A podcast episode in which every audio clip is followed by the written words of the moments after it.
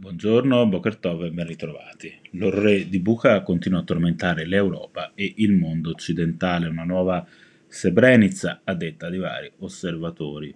I russi hanno sparato a tutto ciò che si muoveva, passanti, persone in bicicletta, alle auto con la scritta bambini. È la vendetta dei russi alla resistenza ucraina, afferma il sindaco Anatoly Fedoruk intervistato dal Corriere. Intere parti della città, racconta, sono state trasformate in un campo di concentramento. Le persone sono state chiuse negli scantinati per settimane, senza acqua e cibo. Chi usciva a cercarne, spiega ancora, veniva ucciso.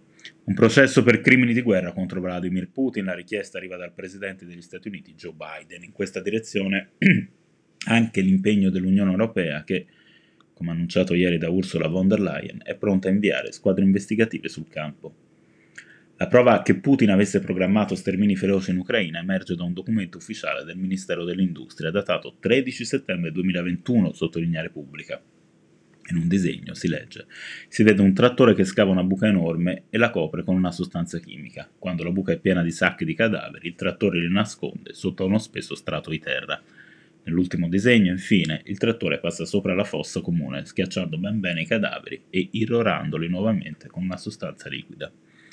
C'è chi, davanti ai fatti di, di Bucha, ha evocato la Shoah. Vari quotidiani riportano in merito la posizione di Efraim Zurov, il presidente del centro Wiesenthal. Le immagini fanno star male, sono crimini di guerra, ma il paragone con la Shoah è fuori luogo. L'Ucraina non si avvicina ad un olocausto e le auguro che non ci si avvicini mai.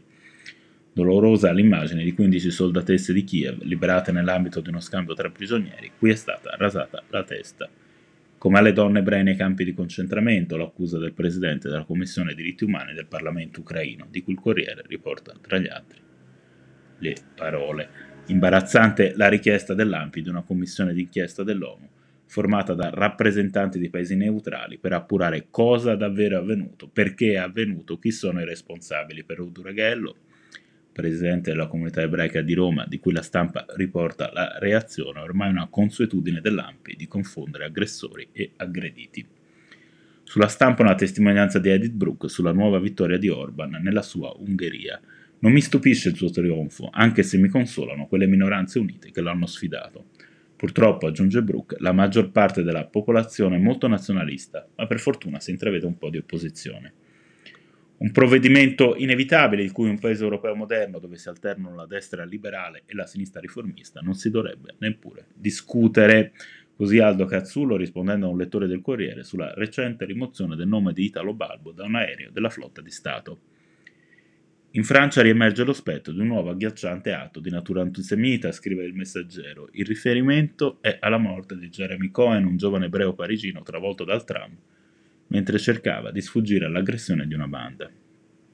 Al via Bergamo il processo per le minacce neonaziste contro il giornalista di Repubblica Paolo Berizzi, l'unico cronista europeo ad essere tutelato dalla scorta dei carabinieri per le minacce nere, ricorda il quotidiano. Nella capitale intanto Casa Pound è ufficialmente sotto sgombero, stavolta non per mera propaganda politica, come era stato sul finire dell'era Raggi, ma per motivi di sicurezza e ordine pubblico, evidenzia Repubblica. Arriva nelle librerie Stalingrado di Vassili Grossman, l'autore di Vita e Destino. Per il foglio, un capolavoro da testualizzare.